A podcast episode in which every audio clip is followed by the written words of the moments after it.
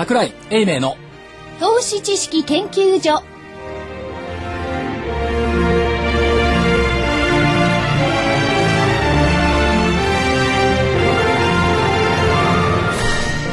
皆さんこんにちは。こんにちは。桜井英明の投資知識研究所の時間です。まあ桜井所長はあの引き続きということで大変だね。2分前まで実況やっていたとはとても思えないですよね、はい、であのスタジオが違うんですけども、はい。駆けつけていただきました。よろしくお願いしよろますしくお願いします。はい、そして今週も正木明夫隊長。こんにちは。福井主任研究こんにちは。員新人研究員の加藤真理子でお送りしますさあ今日の日経平均ですが、プラスで引けてよかったですね桜井さん。当然でしょう。田中さんと私と実況やった時は高い。祭りの時は高いんですよね。でもマイナスだったじゃないですか。や引きプラスでしょうだって。はいはい。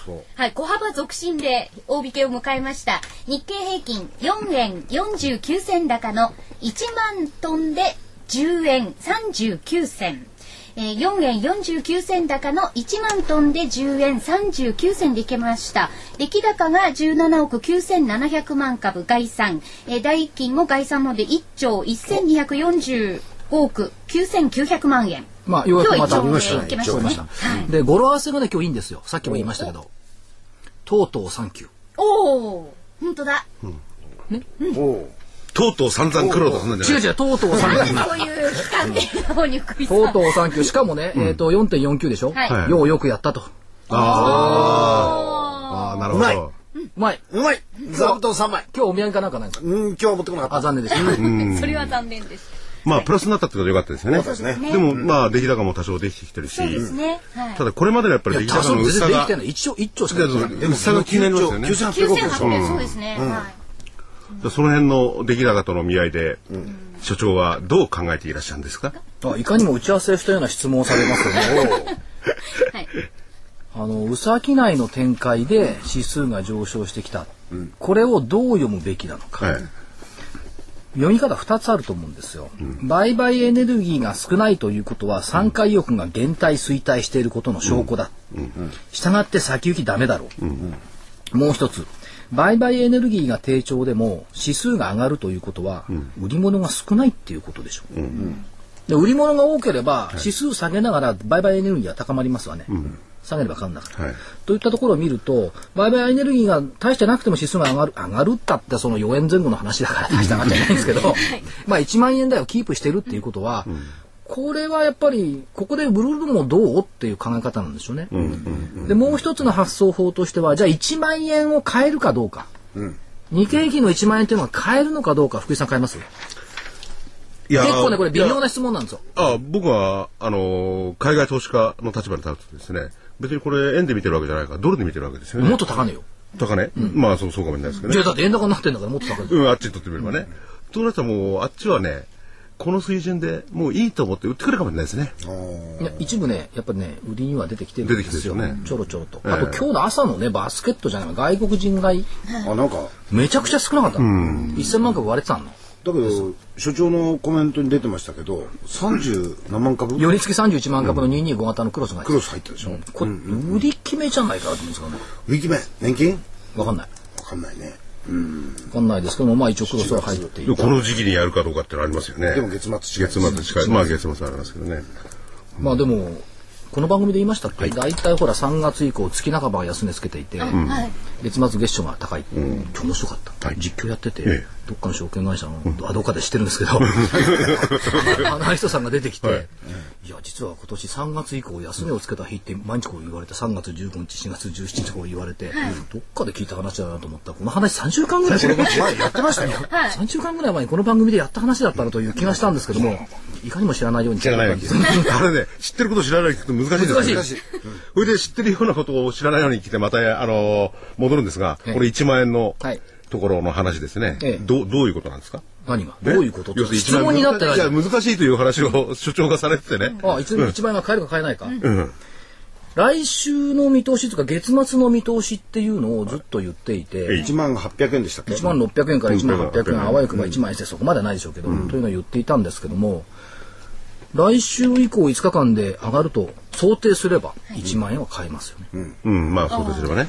それと所長個別の銘柄見ててあの個別にこうなんていうか、えー、先鋭化するっていうのはないですかね。してますよ。こういう中で。でしょう。東京戦力なんか今日597円。よ。東京電力。ということになるとちょっとあれなんですけど、ああと LP だもそうね、11日続落した後で買い戻し。うん。が入ってきてますね。いや。だから我々ほら何回も言ってるんですけど相対としての株式市場をね、はい。論じても仕方ない部分はありますけどね、です。うん。一応の総論という意味でね、はいはい。お話を伺ってるんでですね。個別株はまた後の話にして。のね、でもね、えっとね、びっくりするのがねはい、山水。おー。お今日5円よ。ー5円。確か。でも、一時、昨日4円3円になってましたよね。やっぱ 5, 円とか4円で物を喋るの嫌なんですけど、だ これもちょっとやめた方がいいけどねんだな、、ずーっと何ヶ月も1円2円だったの。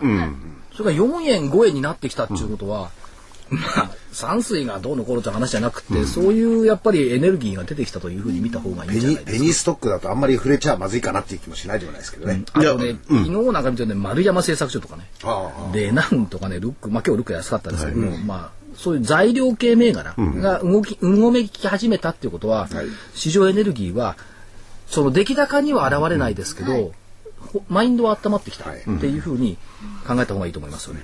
でまあ常にねこれまでもその9000円台の時にもやっぱり結構動いてましたよね、はい。い、ろんな銘柄はね。そうね。いう意味で言ったら市場エネルギーが全部なくなったわけではないと、じゃあ、もっと大きいところからものを言えば、IMF。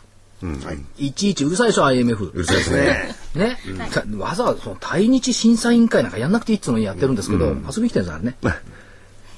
このこのこの暑い時に今日は寒いですけどね。今日は寒い。いやだからほらあの祇園祭りに合わせてきたんじゃない？これ。ああいいですね。ちょうどほら今年土曜日だったし、はい。宵山が先週ね。祇園祭りに合わせてきて日本、そんなことないと思いますけど言ったことがね、はい。日本は景気回復期にあると期待される2012年来年ですよね、消費税を7%に引き上げるべきこの上げるべきはどうでもいいんですけど、IMF は日本が来年景気回復するってこれ決め打ちしてるわけですよね、じゃなきゃ税金上げろとは言わないですよ、で来年好景気って読んでいる、あおおまけに円高は株式市場などには大きな影響はない、円を動かしているのは外的要因、IMF は円高は日本企業にはあんまり影響ないだろう。って言ってるんですよ。で実際問題として騒ぎすぎのところがあって、為替が円高になってくると全ての企業が困るようなかの表現をするんですけど、せいぜい3分の1でしょ。そうですね。で本当は実はねニコニコしてる企業もあるわけですよ、だけどねニコニコしてる企業はいやうちは円高で儲かってて言わないわけ、で円高で困ってる企業はいや困る困るって言うんですけど、半々ぐらいでしょ。困ってるのと儲かってるのとね。あのー、93年にね、はい円円債のマネージャーやってた時あって、ええ。その時に初めて NHK のテレビにっていうのが出たんですよ。ほ一人だけ円高でもってニコニコしてた顔が映ったっていうみんなに言われたんですけど、円高で債券高でしょ、これでもってえらい我々利益出ててこの時一人ニコニコしてたんですよね。だからこういうところ必ずありますよ。外資だから。いやいやいや外資ってこういうもんなんですよ。いやでも人が損してる時にこうやってニコニコしてる。うんで外外資でも何でもね例えば今の日本の企業だって、はい。対外資産ってすごく多いですよね。そうですね。すごい比率ですよね、別にそれをねあのいや決算だって全部戻すわけじゃないですからね、はい数字上そうなってるだけであってねね実際には別にあ大して変動ないんじゃないですか？まあその辺の考え方はどう捉えるかだからよるんでしょうけどいちいち全部完了するわけじゃないから、全然関係ないと思うんですよね。まあそうは言っても困るのは困ると。それからあのメリルのファンドマネージャー調査、はいメリルって何？あいや隊長のふるさとだ。思い出した。菊池君いいでしょそうそう。えっ、とファンドマネージャー調査。菊池さんもともと山じゃなかったっけ？えー、から山からメリルだね。長いですよ。長い。それはいいとして、えっ、と日本株人気が高まる。はい。で世界投資家の日本株ポジション6月マイナス22%、7月プラスの2%。おお全部隠しましたね、ね、から、だからポジションだからこれ買ったってことだよね。そうですね、それから投資意欲については6月マイナス10%が7月マイナス1%、日本株を相対的に評価しようという世界の投資家が増えている、でこの後ねこのねメリルのコメントが好きなんだ、日本の政治情勢は不透明だが、ここまでいい、毎度のことなんだ、ね？あまりネガティブに受け止められていないようだ、この観点ではもし、もし8月末に菅首相が退陣しても株価の好反好反応は限定的だろう、なるほど。これでもこのメリルの表現好きだな。日本の政治情勢は不透明だが毎度のことなので、読み切られてる、いや、でも今まで分かんなかったのかって感じですよね。まあ、まあ、日本のはね、あの、政治難流だからじゃない、経済一流なんだって、別にあのー首相が変わろうが変わる前はあんま関係ないですもんね。ですね。うん。まあ池田隼人さんぐらいそうそう、その高度成長期のね。今日そういえば下下に何？高知会のところに NHK が来ても何かあったの？いや、わかんないですね。そう。カメラ入ってたから、久しぶりに。高知会が話題になるなんて珍しいな珍しいですね池田隼人さん以来そんなことないかなるほど。さんもそうだった。ええ。で、まあ、あーメリルも日本株の人気が高まるだろうって言ったわけですよね。だからだったらあんたたち外人買えばじゃねえかと思うんだけど。結構買ってるんですよ。ってる変わってる買ってますよ。でもそれはね、確かにね、7割とか8割近くまで買ってんだから。いやすいません。だから上半期で4兆円買ってんのね。でおそらくね下半期も4兆円買うんじゃないのって言ってますよ。で4兆円買って4兆円買ったら8兆円じゃない、さて質問。日本の東証一部の時価総額いくらでしょう。塊研究員。に、あ、書いてある。書いてある。よ私、あの、単位を、えっと、29億円じゃないよ、いはい。に、えっと、今、行かないんですよね？割っちゃったどこに行かないの？300 300い。かない。300兆円？200はい。200 298兆円くらいじゃないですか？あい。こあいこはい。あいこはい、行こそう。だその298兆円のうちの8兆円を外国人が持って,、持ってってくれてるっていうことを考えりゃ、まあこれから持ってくるのも含めてね、結構な金額ですよ。ですよね。その外国人も欧米の青目青目とかその欧米系だけじゃなくって、チャイナも出てきたし、ね、チャイナ出てきましたね。いろんなところも出てきてますから、だから一時期ね、その、所長の好きなバロンズとかそういうのもね、バイジャパンなんて言ってね、あれは、その、震災でね、ちょっと倒れちゃったけど、基本的にはそういう意思が、やっぱり外国人の底流にあるかもしれませんね。でしょうね。んやっぱり日本を変えたいっていうのがね。まあでも Barron's だったら早く出てきてくれよって感じするんだよ。な。Barron's を見てるといまだにあるよ buy Japan の精神はずっと続いてますよ、でも Barron's はあれ自分のこと褒めるのも好きですよね。アメリカは最高みたいなこといつも言ってますもんね、まあ、逆に言うと、それが フラッグなんでしょう。大したもんだ、日本の新聞見ると日本は最低ばっかりだもん、そう。でもあのー日本とかね、はい。えーアメリカとかね、そういうの関係なしにね、えー今日は面白い話をですね、えーしていただくこと、ゲストを用意、用意って言っちゃうんですけどね、おいでいただきまおいでした。おいでいただきました。それがね、言葉の使い方わはかんないでラジオ局こつまるの、あれよ、あのー資産はね、世界をね、牛耳る。やっぱり資産っていうのはね、大事なんですよ。それの管理をね、実はしてる会社。今、今、社長が 笑っていじゃあご紹介をとりあえず。これでもってね、雰囲気を和ませてるんですよね。和ませてんだ。うまいな、ディレクターは。さあ、それではご紹介しましょう。証券コード3763ジャスタック上場株式会社プロシップ代表取締役社長の今泉聡さんです。よろしくお願いします。こんにちはお願いします。こんにちは。お願いします。車いただきましてありとんでがとうございまもございますせん。こちらこそ。まずは御社の業用をお教えいただければありがたいんですが。はい。えっ、と、簡単に申し上げますと、はい。えっ、と、コンピューターのソフトウェアを作ってる会社はい。でございまして、はい。お客様になるのが、えーいわゆる上場企業のようなええ大企業の経理部様にお使いいただくような、えーソフトウェアをパッケージとして、えパッケージというのは出来上がったシステムとしてご提供申し上げると。まあ、えーソフトウェアっていうのは一からお客様の要望に合わせて作り込む場合と、もうお客様のニーズをあらかじめ、えー作り込んで、はいで提供するパターンがあるんですけれども、その後者であるそのパッケージというものでございます。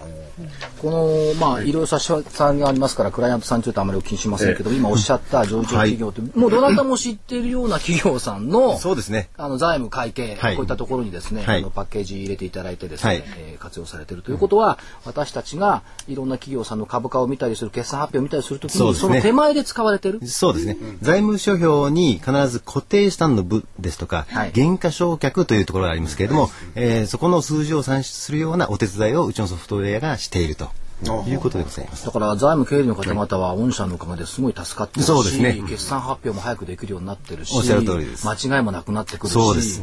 早くなるしですね。早くなるし、はい言う。ことないですよね企業の決算の中身でいくと、はいえーアセットクラスにフォーカスをしたものなんですか？えーいわゆるそのアセット、えー資産というですねね固定資産にえーフォーカスしていますね。いうことですね。はい。はいはいはい。固定資産ということは、まあ、特に企業ですと、まあ、あの店舗用地もあれば工場用地もあればこういったものの減価償却どうすんのよっていうのをまた頭悩ますわけですよ。そうなんです。実は福井さんにはあまり関係ないと思うけど、資産がないから、いやー、よかった。え？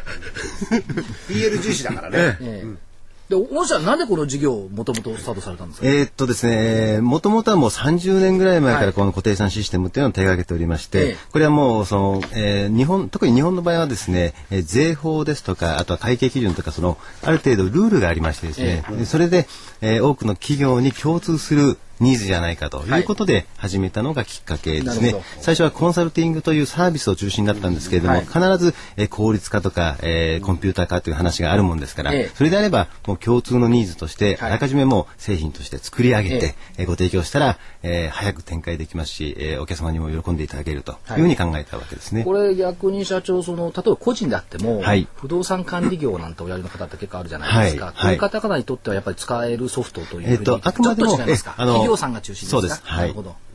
企業のその決算のお手伝いをするようなイメージですね。そうすると、はい。あのあのややこしいそうです。IFRS ああ、あいつはどうするんですか？あれ、あれ、そうですね。ええ。あれも、あの、新しいニーズとして取り組んでまい。ります。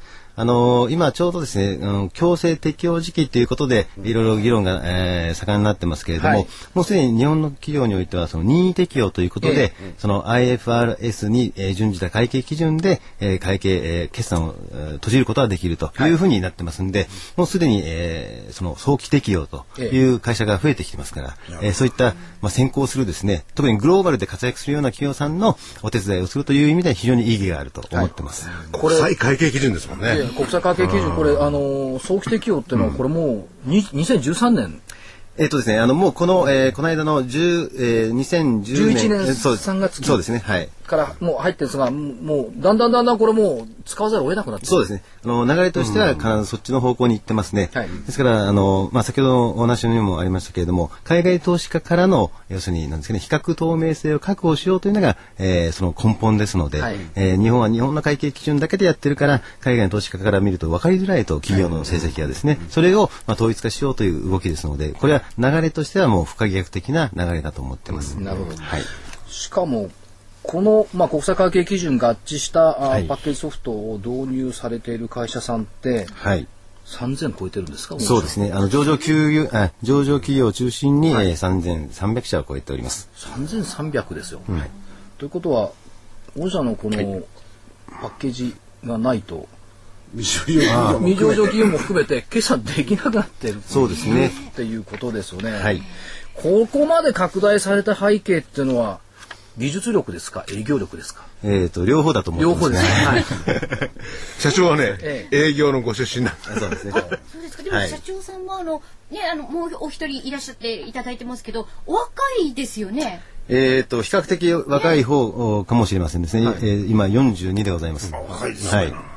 これから会社をどんどんどんどん伸ばすに最適の年齢といったところですね。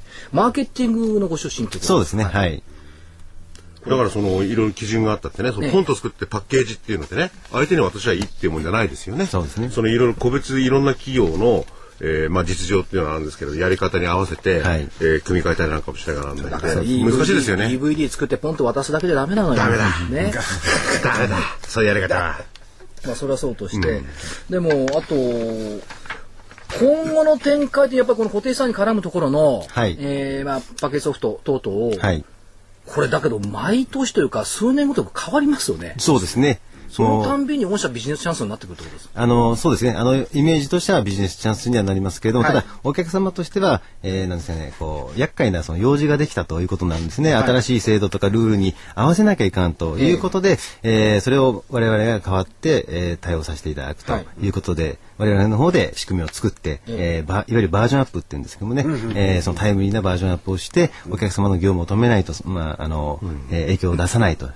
えーいうことで、えーその長く使っていただける、えーソリューションを展開しております。でも企業さんによってはあの時々いやこれは自分とこで作ってみたいなんていう相手さんはおられないんですか？あ、あの、もともと、お日本の多くの企業がですね、自社開発ということで、こだわって自分そうです。え、自分のところは特殊なことをやってるとはいいうことで、えパッケージなんか使えるもんかというような大企業さんが多いですね。はい伝統のある会社さんであればあるほど、そういうふうな傾向が大きいですね。だけどそういうまあまあお大手の製造業のところで自社開発やってきた、でも御社の導入した後の評価ってのはどういう声ですか？あやはりあの例えばそのコストがですね、例えば、えー10分の1に削減できたとか、ええ。ーそのスピードが何日早くなったとか、い。うことで具体的な定量的な評価で、えーいろんな声いただいております。なるほど。れねやっぱね企業だから固定資産の案件だけで何万件って持ってる会社あるわけですよ、何百万件という、何百万件までありますよ何十万件何百万件ですね。机から何から全部したんですからね。これいちいち焼却考えてたら、大変ですね。はい夏休み取れないですよね絶なん対てそうですね。いやだから非常にね細かい仕事でありなおかつ企業の一番大事な部分ですよね。そうですねあの失礼な言い方になりますけど、はい例えば社長のところのような仕事をしてる会社でいっぱいあると思うんですよ。そうですねはいなんかちあいつらとは違うわってありますかね？えっ、と、簡単に言うとですね、かゆいところにも手が届くというのが当社の製品ですね。あの、例えば会計基準読んでも、税法基準を読んでもですね、その、やることは例えば資産を計上して、原価償却計算しなさいとか、いうような簡単なことしか書いてないんですけども、実際、えー企業さんが物を調達して、えーそれを、えー使い始めて、で、えーさらにその原価償却をやっていくという、まあ、決算を閉じるまでですね、えーそういうふうな過程にはいろんなその作業がありまして、そこを、まあ、網羅的にですね、私どものサービスがカバーしていると、そこまでできるのかという、まあ、よく、えー評価をいただいております。びっくりさせたんで使ってるから。はいですから他のパッケージを使っていたのをうちの製品に乗り換えるというパターンが今非常に増えてますね。昔は自社開発をしているそ、えー製品を、まあ、えーシステムを、えーパッケージを初めて導入するんだっていうのが、えー非常に多かったですけども、今、最近になると、えー他社の製品を一旦入れたんだけれども、どうも使い勝手が悪いと、えー改善したいので、えーその、いろいろ検討したいということで、お話を受ける、えー相談を受けるということが増えてますね。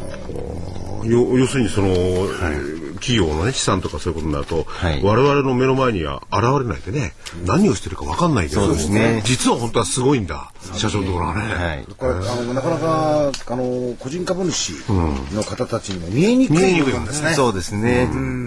意外とまあそのただなくてはならないシステムであることは間違いないですね。わかりはあと投資家さんとかですね、あの例えば月次の報告を求めたりよくするでしょ、月次どうなってるのよとい。か,、はい。月次決算やるために御社のこういうシステム入れてるところもあるわけですよ、ね、おっしゃる通りですね。だから投資家さんねあの求めるけどどうやって出てくるかって人手でやってるわけじゃないから、そこをやっぱり見てあげて、そそういうのをやってる会社さんがやっぱりあるんだ、だって3300社超えてるんですよそう。東証上場一部上場でまあまあ2700円ぐらいですよね。そうですねまあ20万3000円ですね。このノウハウっていうのは社長すごいですねだけどそうですね。あの、まあ、逆に言うと、な、長くやってるからこそ、いろいろんなその、お客さんからノウハウをまたいただいてと、はいいえーいわゆるフィードバックループっていうのがうまく回せてるのかなというふうに思っておりますけれどもね。はい。フィードバックループよ。ああ、そうですね。あの、お客様の声を反映して、してまた製品出しちょっとあの、社長が、社長が、わかりやいや明してください。でもそういうのって本当に大事ですしねやっぱりいい、あの企業のお客さんも抱えてらっしゃるってことなんでしょうね。うんこれでそれだけじゃなくて次はねあのほら所長が好きなクラウドはいクラウド。なんか利用されていろいろやったりなんか。そうですね。あの、もう間もなくなんですけれどもね、あの、この秋ぐらいから、いわゆるそのクラウドサービスということで、インターネットを通じて我々のシステムをご利用できるようはない。サービスを開始する予定でございます。ああなるほど。そうするとユーザーとしてはちょっとコストダウンになるんでしょうかね。えっと、あの、トータルで言うとコストダウンにそうですよなります。ね。はい。さらには、その、お例えば震災の影響とかで、ええ。例えばその、おサーバー設備が壊れないかとええ。いうことで、そういったことを、まあ、強化する、まあ、強化していきたいという企業さんにもぴったしですね。それがスタートするとちょっとますます楽しみいや本当に資産のものねデータがすっ飛んだったら会社もうニッチもサッチもいかなくなっちゃうもんね。これだから社長これ3000社を、3300社を早く4000社5000社そうですね。夢はどれぐらいまでお持ちなんですか？えっ、と、まず、えっ、と、まあ、国内で言えばですね、できれば、まあ、あの、1万社と言いたいぐらいなんですけどね。あの、まあ、え実際、例えば、大手の商社、例えば大手の企業さんですと、子会社に500社、600社ええ。600社ありますから、あーその、えー親会社様に使っていただくことが多いんですけれども、ええ。それをどんどんどんどん中堅、また、えーその先の、えー子会社に展開するというのが一つで、えーそうやって考えれば、えー1万件は、あの、1万社というのは夢ではないですね。さらには、あの、誰に今子会社持ってますけど、ええ。やっぱり中国のマーケットっていうのも、えー積極的に展開していきたいなというふうに思って本国内から次中国。そうですね。はい。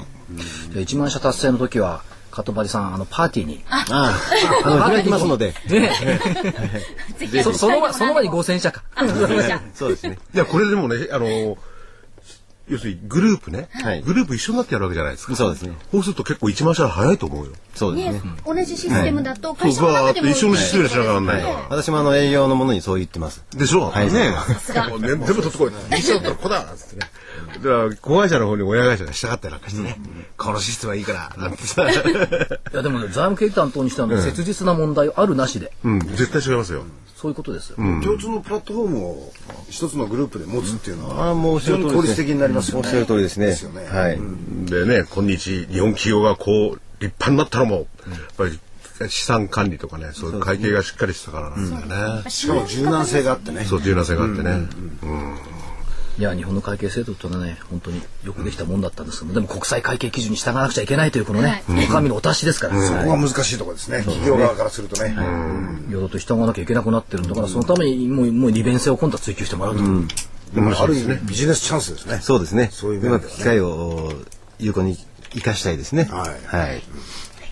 えー今日のゲスト、えー証券コード3763ジャスダック上場株式会社プロシップ代表取締役社長の今泉聡さんでした。ありがとうございました。ありがとうございました。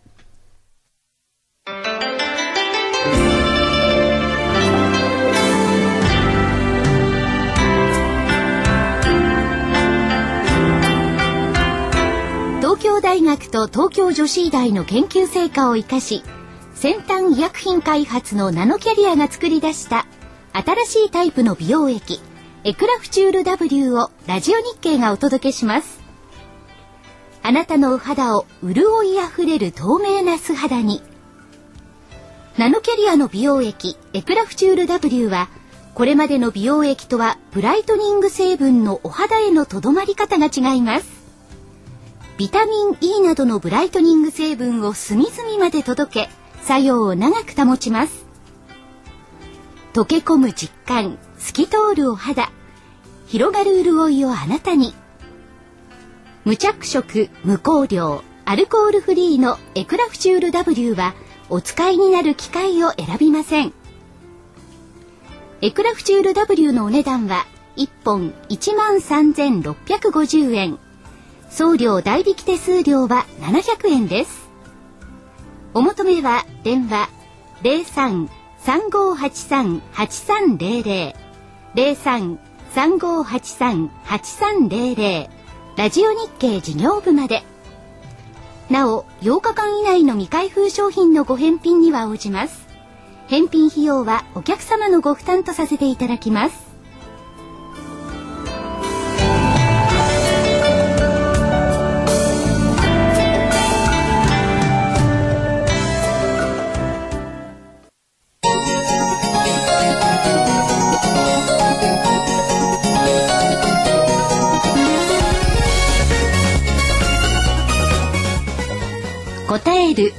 叶える。お客様の期待に応えお客様の夢を叶える証券会社。風賀証券がお届けするハロー風賀証券のコーナーです。風賀証券市場調査部長チーフアナリストの田部井義彦さんです。こんにちは。今週もよろしくお願いします。あ、こんにちは。よろしくお願いします。よろしくお願いします。はい、どうもです。富澤さん推奨銘柄すごいじゃないですか、え、推奨メーカーです中国中昔の人は言葉が気をつけてください。えーあの、注目銘柄えーそうですね。あの、媒体通すとなかなかこう言うのも難しいことが非常にありましてですね。はい。あの、不特定多数の方にお話しするとですね、はい。これは昔で言う大量推奨販売というもの。で、我々もね、あの、お話の一部としてね、あの、個別の銘柄を伺ってるだけで。相当にもっとない。の金融商品金融教表。だから今、武井アナが、会長の顔見て、何言ってんだこの親父って顔してました。注目銘柄。いやいやいやあくまでも。昔の業界誌ぐらいですよ推奨なんて言ってるのは今のいやすごいですよって、それはすごい別にそういう意図も誰もなくて。すごかったす。みません。今私はあのしそのなんていうの市場関係者のなんか顧問と話を聞いてる。いや、だからまず、まあ、まあいいや。はい。で、まず、相対のもっぺん先ほどもね、あの所長にうん聞いたんだけど。田部さん1万円水準で非常に根強い底堅い感じがあるんですけどどそうですね。ああの、売買代金を伴わない底堅さと。金から金からなき熱狂。そうです。その通りです。指数だけが乱暴しているええあの、アメリカの方はですね、もう最高値だなんだって言って調整してきて、いろいろ影響を受けますけど、日本はそういう中がない中でのですね、ええまあ株価推移になっておりますので、まあそろりと買ってくださったお客様がですね、まあいつしかこう上がってるというかですね、気がつくと上がっていくような相場じゃないかなと思ってますので、下にはあのアメリカの決算発表を見てもお分かりになるようにですね、銘柄個別に結構いい業績出てきてますですよね。はい。ですからそういった決算発表シーズンにいよいよ日本も来週からあの本格的に入ってきますので、まあ今日はそこでですね、ちょっとの見方。見方展望ですね、展望。というか、ちょっとこんな会社の決算がいいのかもしれないというようなですね、まあそんなようなお話をちょっとしていきたいなというふうに思います。まずはじめにええ。お話し続けちゃっていいですか、えっと、伝送ですね、6902の伝送なんですけれども、トヨタ系。そうですね。はい。あのー、4、6月の決算というのはやはり、こう、トヨタの創業が低かったということで、まあ赤字になるのはやむを得ないと。なんか3ヶ月でね、100万台作れなかったんですよ、そう、そうなんです、そうね。なんですよ。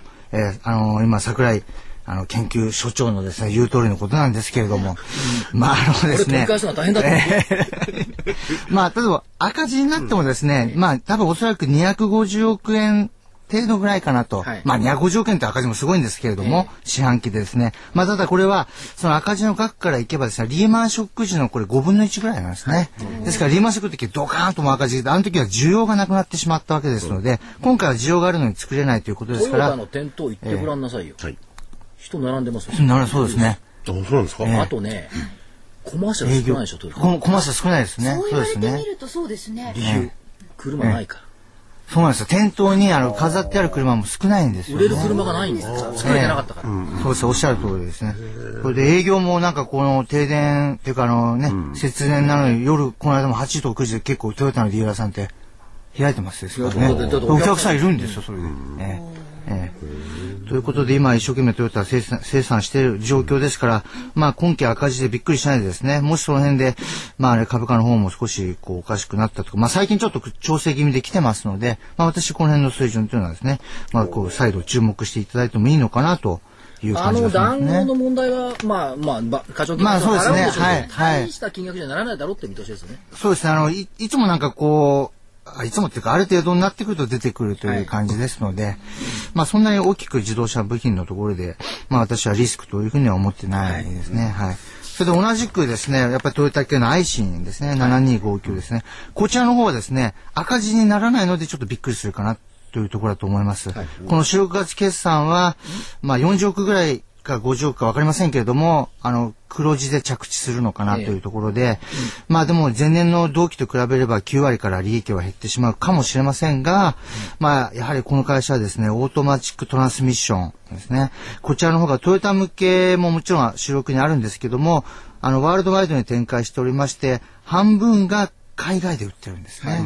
ですから、海外メーカーに半分売ってますので、その影響がそんなに大きく出てきていないという状況ですね。それでこれから今、新興国の車はどんどんどんどんオートマチックトランスミッションに今まさに変わってきているところですね。まあ、ニーズはすごくあると。いうことですね。あの、一時期、あの、電気自動車だったら、もうこういったトランスミッションとかいらなくなっちゃうとかいうことでですね。言われてええでもそれモーターだからこそですね、あれは細かい制御逆にやりにくいところがあるんですね。ですからミッションは、あの、永遠にというかですね、続いていく状況にあるということですね。特にお、ミッションは永遠にミッションは永遠に。あ ミッションに苦しめられた正木さんらしい言葉。正木さんの場合ミッションってほら、やり上げる数字のことでしょ？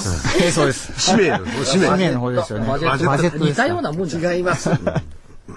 国国内証券の人がミッションミッションとよく言ってましたけど、僕たちのミッションは5億円だとか、何が5億円なんだって。なんかでもね、そういう車のこうシフト、こうチェンジっていうんですか、オート、オートマチックチェンジっていうんですかね？それは永遠なんですね。やっぱりもうモーターなくなっちゃうなるほど、ゃなるほど。オートマチックの方がやりやすくなってくるかなというところですね。今の普通のエンジンよりもですね。ええ。はい。他にはもうないんですか？もう一個ぐらいですね。もう一個ぐらい注目銘柄を。まあ、決算よりもですね、もう、もっとこう、長い目で見ていいんじゃないのっていうのがありましてですね。これはあの、日揮なんですね、1963の。ちょっプラントですよね。はい、プラントです。もう高値水準でここでと思われるお客様もいるかもしれませんけれども、あの、受注高というものがですね、まあ受注残高ですごめんなさい。この会社の場合は足元の業績よりもどれぐらい受注を取って、プラントメーカーの場合ですと、その受注がどれぐらい残ってるかっていうのが非常に大切なんですけども、まあ終わった3月末でですね、1兆1896億円。はい。というあの受注残を残します。これ前年に比べて、まあ20%から受注残伸ばしているわけなんですけども、この受注残というのはこの会社の今期の売上げの2.2年分ですね。ですから、今の受注残持っていれば日記としてはですね、何もしなくても2年は再来期までは食っていける食っていけると いうですね、非常に羨ましいような状況で、でもそれ仕事だけ取っちゃって赤字の案件が多いんじゃないのっていうことはなくてですね、今営業利益率の方も14%ということで、今いろんな製造業が10%目指してですね、頑張ってるのに挫折してる会社多いんですね。でもこの会社は、えー、プラントエンジニアリングでありながら14%の営業利益率。これ過去最高水準になってきてるということなんですね。ですから、やっぱり選別受注をして、いいものを取って、2年分、なんかこう、残っちゃってるというような状況なんですね。ですからこれは今期、えーあの、四六月期の業績も発表して、まあ確かにいいとは思うんですけれども、その先を見てもですね、いいかなと。でもそんな先のことを言わないで足元はどうなのってよく聞かれたりするんですけども、今回この足元でですね、アルジェリアの油田開発とかですね、やっぱりこう受注取ってきてるんですね。あとは LNG の方もですね、あの、国際エネルギー機関 IEA というのがあるんですけども、まあそこが今後 LN LNG の需要ですね、液化天然ガスですね。まあその需要が、まあ2035年までに50%ぐらいこう増えていくということで、まあ、やっぱりその、福島原発の問題とかですね、中国が、今まだ彼らは石炭を使ってますけども、どんどんこう、え石油に変わってきてますので、まあそういったことをこう踏まえるとですね、LNG の需要っていうのは、まあ皆さんもご存知の通りこう増えていくということで、そうなってくるとですね、やっぱりこう、その開発に携わっている中央田加工建設もそうですけども、日記ということですね。それで、日本のメーカーって結構海外に行くと、技術は持ってるんですけども、海外に行くとなんか工事やってみると赤字でしたっていうような感多かったですけど、やっぱり工程管理がうまくできていない、まあ人月の管理がよくできてないということでですね、まあそうしますと日記の方は、その海外に出て行って、まあ、怠け者っては失礼ですけど、怠け者の外国人なんか中東の人とか使ってですね。いや、そんな長くちゃんとした方いらっしゃるんだまあまあいらっしゃいますけど、なんかね、こう、あの、気候上ですね、こう、のんびりしてる方も多い中でですね、ちゃんと仕事を進めていってしまって、このそうですね、この技術っていうのはですね、いや、計画を上回るぐらいのものを持ってますので、今後ですね、治水とか発電とか鉄道なんとかですね、まあ日本も国家プロジェクトとしてインフラを輸出しようという今、政府のあの、成長戦略の案に入ってきてますけども、その中にこう、噛み合っていくんじゃないのかなという感じもですね、あの、していくんですね。それで、足元このアレジアのこう、開発プロジェクトもちょっと取ったのかなというような話もあってですね、これは今期の受注見通しに入ってないので、今期の受注もさらにこう、上振れしていく可能性というのが、この第一四半期の決算発表の時にですね、何かちょっとアクションがある可能性もあるかなということですね。直近の受注残でいくと為替もそんなに高いところでそうですね、あの、為替も確かにですね、リスクはリスクであるんです。過去ですとよく為替の問題で、まあ、受注残に対してはい為替リスクが多くなりそうだとおっしゃる通りいうふうなことで業績のブレが。マイナス要因になることってあったじゃないですか。ええあの、プラントの場合です。これ、外外で終わってしまって、外で稼いだお金を外の人に給料を払ってるって感じなんで、何も炎天下する必要ないんですね。はいはい。ですから、実現損じゃないですけども、その帳簿上の損益というのが、あの、バランスシートとかをですね、全部日本の帳簿に組み替えたときに、為替損というのが発生するのがあるんですけども、実際の場合は、キャッシュアウトしてるわけではない。ない、そのリスクが非常に少ないのが、実はエンジニアリングプラント。なるほなんですので、あのこの間、そちょちょっとですか、ええ風間証券さんのね、ええそういえばあの、ある会社の金融に詳しい社長さんと夜話してたんですよ。そしたらね、えっ、と、この間やってたと、今もやってると思うけど、成長の風っていう、あ、はいはい。えっ、と、ファンドがあるでしょ？ええあります。ファンドが、の方ええ式でやって。る、はいはい。あれが、ええ。1万円単位で買えるの？ってびっくりして。あ普通ね、昔だったら、ああの、ロングショートって、ん数千万単位のものだったんでええあ、そうですよね。大きかそれがねったですね、ロットが。、え、1万円単位で買えるのあるの？とか、風間証券で売ってますよって言って、知らなかったって言って。ああれ、だからすごい、実はすごいんですよ。ロングショート。はい。じゃあ、あの、えー、今のいろいろなね、あの、注目銘柄などをご紹介いただいた田部井アンナの、をはじめとしました、アナリストね田中少年の、は少年じゃない少年。少年ってきました。少年の セミナーのがございますので、8月の予定をご紹介しましょう。えー早い方から、えー8月2日火曜日午後3時から4時半まで、当面の市況見通しは、えー、田部井アナリストのね、えーセミナーがございます。で、こちらの方は静岡県の焼津市、会場が焼津市文化センター第2会議室になります。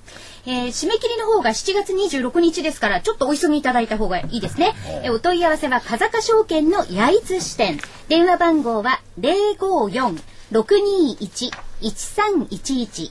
054-621-1311風賀証券焼津支店までお願いいたします。えー続いては8月6日土曜日午後2時から3時半まで桜井英明の株式投資論マーケットで起きていることから個別銘柄群の未来を読むということで、えこちら会場は吉祥寺フィナンシャルセンターです。桜井英明所長のセミナーは8月6日土曜日午後2時から3時半まで。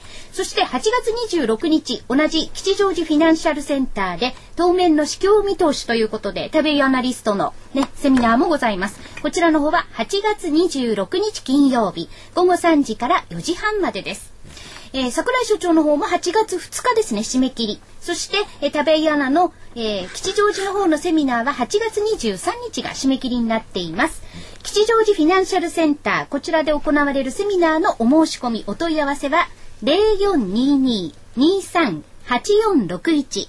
0422-23-8461番です。あの、ホームページからもお申し込みいただけますので、ぜひホームページの方もご覧ください。えー、すべてのセミナー無料ですので、ぜひ皆様お出かけいただきたいと思います。で、食べアナリストもですね、はい今日、注目銘柄を3つほど、そうじゃいろいろね、このおセミナーではね、えーもっと他の銘柄も含めて、ねえー解説をですね、加えて、そうですね。ゆっくりできると思いますので。はいで、成長の風だ。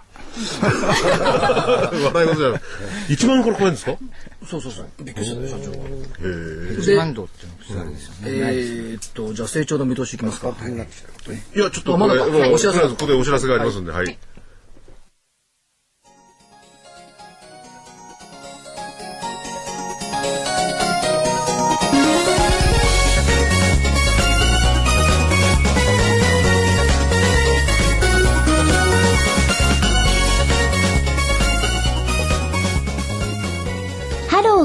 証券。このコーナーは風賀証券の協力でお送りしました。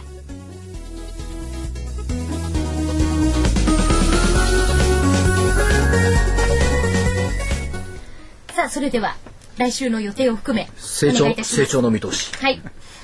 えーっと、スケジュール、だその前に先週の出した見通しは下限9897円、上限1万400等円。まあ、これだけ広きゃ入りますよね。といったところ。えーっと、スケジュール見てみると、意外とね、ないんですよ。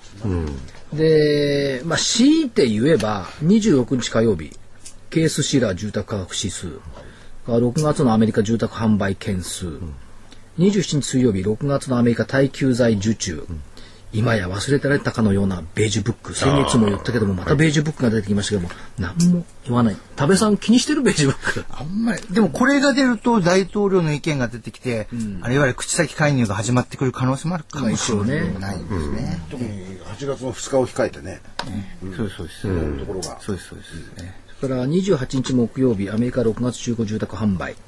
29日、国内6月の失業率、有効求人倍率、全国消費者物価、鉱工業生産。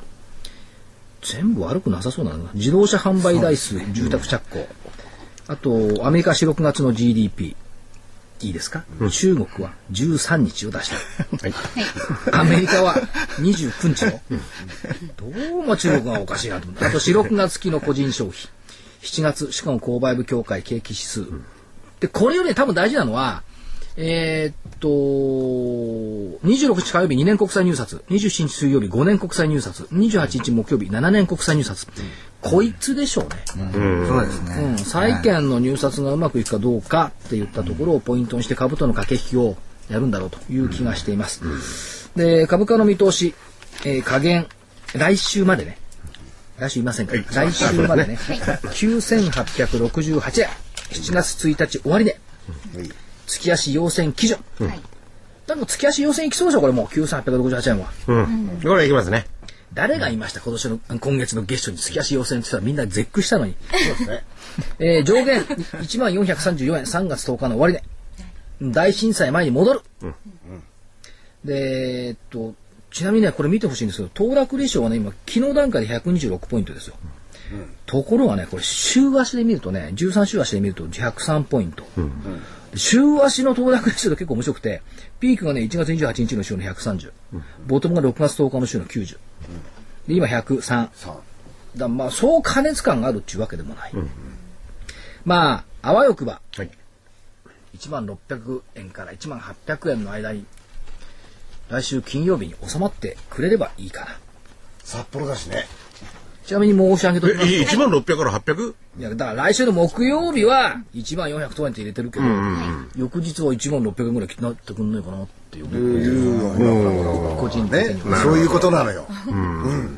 アインマンアインボート。まあまた発音悪いって言われるからやめよう。いや、やめた方がいいです。いつもお叱りを受けて、本当に冗今談じゃなくて今のドイツ語だからね英語じゃない、はい。えー、あドイツ語で発音日本語と似てるから、ね、そう発音は文句言われないと思う。んだけど、まあそれはいいわ。えーっと、28日札幌、29日、風上の京都、はい。30日、福岡。福岡ですよ。福岡。です。福岡はザイナス、えー、28日札幌は、えー、認認証新聞、というところでそれぞれホームページをご覧いただければというふうに思っております。来週は、あーこの番組はいないですね。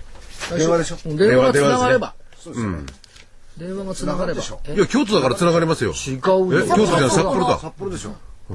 大丈夫、大丈夫です。ちなみに、はいあのね、先週の15日金曜日って休んだのよ。はい。休んだ仕事、仕事仕事にせずに、ちょっとあのー相模原の方に行きましてね、棒振りやってたんですよ。日経平均高かったね。そうですね。だから場にいない方がいいらしいん 週末にかけてこう、ね、月末とか。いや、でもね、びっくりしましたよ。なん15日な、なんで高いのって。でも東電し、東電は今回、あれですからね、札幌でしょ？何言ってんの？さ札幌、京都、だけど15日近場だったじゃないですか。岡。もう車で40分でしょ。で、あの、いいるか、まあ、いるそういうことでちょっとここでね、お知らせに行かせてほしいんですけど、はいどうぞ、どうぞ。はい。えーエクラフチュール W 美容液の、まあ、こういうあの、暑くなってきましたし、皆さんね、あの、こう、お肌の調子が悪いという方もいらっしゃるんじゃないかなと思いまして、そういう方にはぜひおすすめしたいのが、エクラフチュール W 美容液です。ナノキャリアが東大や東京女子医大との研究成果を生かして開発しました新しいタイプの美容液です。高分子ミセルのナノ粒子、まあ、とても小さいものですよね。を美容液に高い濃度で配合させました。ビタミン C 誘導体やビタミン E などのブライトアップ作用。そして保湿保湿性の高い成分を角層の隅々まで行き届かせます。潤いあふれる透明感のある素肌を保ってくれます。無着色、無香料、アルコールフリーという優しい、ね、使い心地です。肌が本来必要としているものだけを配合しています。お肌のターンオーバーを一定に整え、健康的で透明感のある素肌に導きます。エクラフチュール W 美容液、1本13,650円です。えそれに700円の送料をいただきます。えーご注文はラジオ日経の事業部までお願いいたします。電話番号は03-3583-8300。03-3583-8300番です。あの、とても本当に優しい使い心地で、ちょっとこう、なんていうんですかね、こう、とろっとした感じなんですよ。それをこう肌につけるとスーッとよく馴染みまして、で、その後こう保湿ね、性これから。夏でね、いろいろ遊びに行ったりなんかされる方もぜひね、日遊びに行く前焼けなんかにもいいに。ですよ。もう桜井所長も真っ黒ですもん。ぜひお肌のた昨め日に。は真っ赤って言って、今日は真っ黒って。ちょっとほら、赤が黒くなるんですそう。日焼けは。そうですか。色がこう定着した感じ。そうですよね。はい。で、もう、もう少しなんですけど、なんか一発ここでいい言葉の一つも言ってくださいよ、ちょっと。閉めて。昨日ね、ある先輩からもらった言葉があってね、すべての結論はいつも出ています。みんなでそれをもてあそんでいるだけのことではないんでしょうか。これはね、マーケットにとってはね、厳しい言葉です。すべての結論はいつも出てます。みんなでそれをもてあそんでるだけのことじゃないんですか。これなんかねぴったりしちゃったのよな。るほど。日本株は上がるという結論が出ているんだ。とそれを下がると言ってなんかしてもてあそぶんじゃない福井なんて言われて。そうそうその通りその通り。そういうイメージ。そういうことですよね。うもうそろそろ時間なんで、い、やいいいい言葉ですね。今日は終わりの音楽入れるかな少し。いや入りますよはい少しは。はい。はい。それではね、皆さんまた来週、あの、所長は来週お休みですが、ね、番組はありますので、はい。ぜひお聞きください。さよなら。さようなら。さよなら。